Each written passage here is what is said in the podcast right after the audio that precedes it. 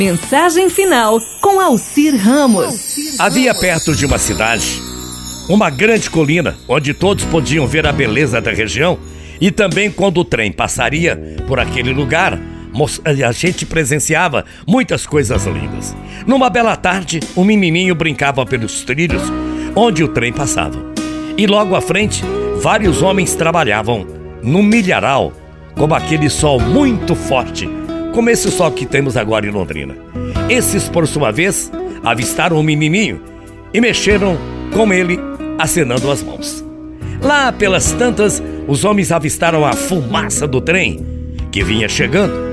Até então, nada demais, né? Mas vi viram que o menininho nem tinha percebido que o trem estava se aproximando.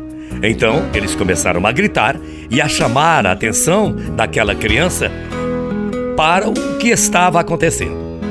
O menininho viu aqueles homens gritando e quanto mais eles gritavam, mais o menininho sorria, como quem não estava percebendo nada e não estava nem aí.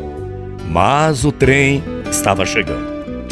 Sabemos que os trens antigos, para parar, tinham que frear muitos quilômetros antes. Foi o que o maquinista fez. De longe, de longe, muito longe, se ouvia o barulho dos freios daquele trem. Mas o menininho nem olhava para trás e não percebia o perigo que estava correndo. Os homens, desesperados, começaram a correr para tirar aquela criança dos trilhos. Mas o trem veio chegando e, por um momento, foi parado. Bom, ele foi parando bem devagar, né? Aí parou assim uns poucos metros daquela criança sorridente a criança não se atentava pelo perigo que estava correndo.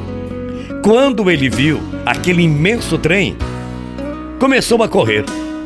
Não no sentido fugindo do trem ou de susto. Não, ao contrário, mas ao encontro do trem para conversar com o maquinista. Pulou em seus braços, encheu o maquinista de beijos e deu um forte abraço muito carinhoso. Aqueles homens chegaram perto e perguntaram: Criança, você não viu que tentávamos alertá-lo do perigo do trem? Ele quase te pegou. Você não teve medo?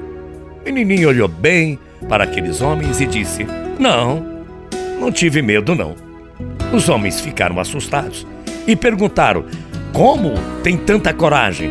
Por que você não teve medo? Aí, com uma voz bem forte, aquela criança respondeu: Porque o meu pai é o maquinista do trem. Resumo, né? Quando caminhamos pelos trilhos da vida, podemos até fazer a opção de seguir sozinhos, mas o Pai estará sempre ao nosso lado. Quando confiamos e nos colocamos nos braços de Deus, temos o conforto e a segurança daquela criança. Acredite e procure ser feliz com muita fé. Boa semana, bom dia, até amanhã, morrendo de saudades. Tchau, feia.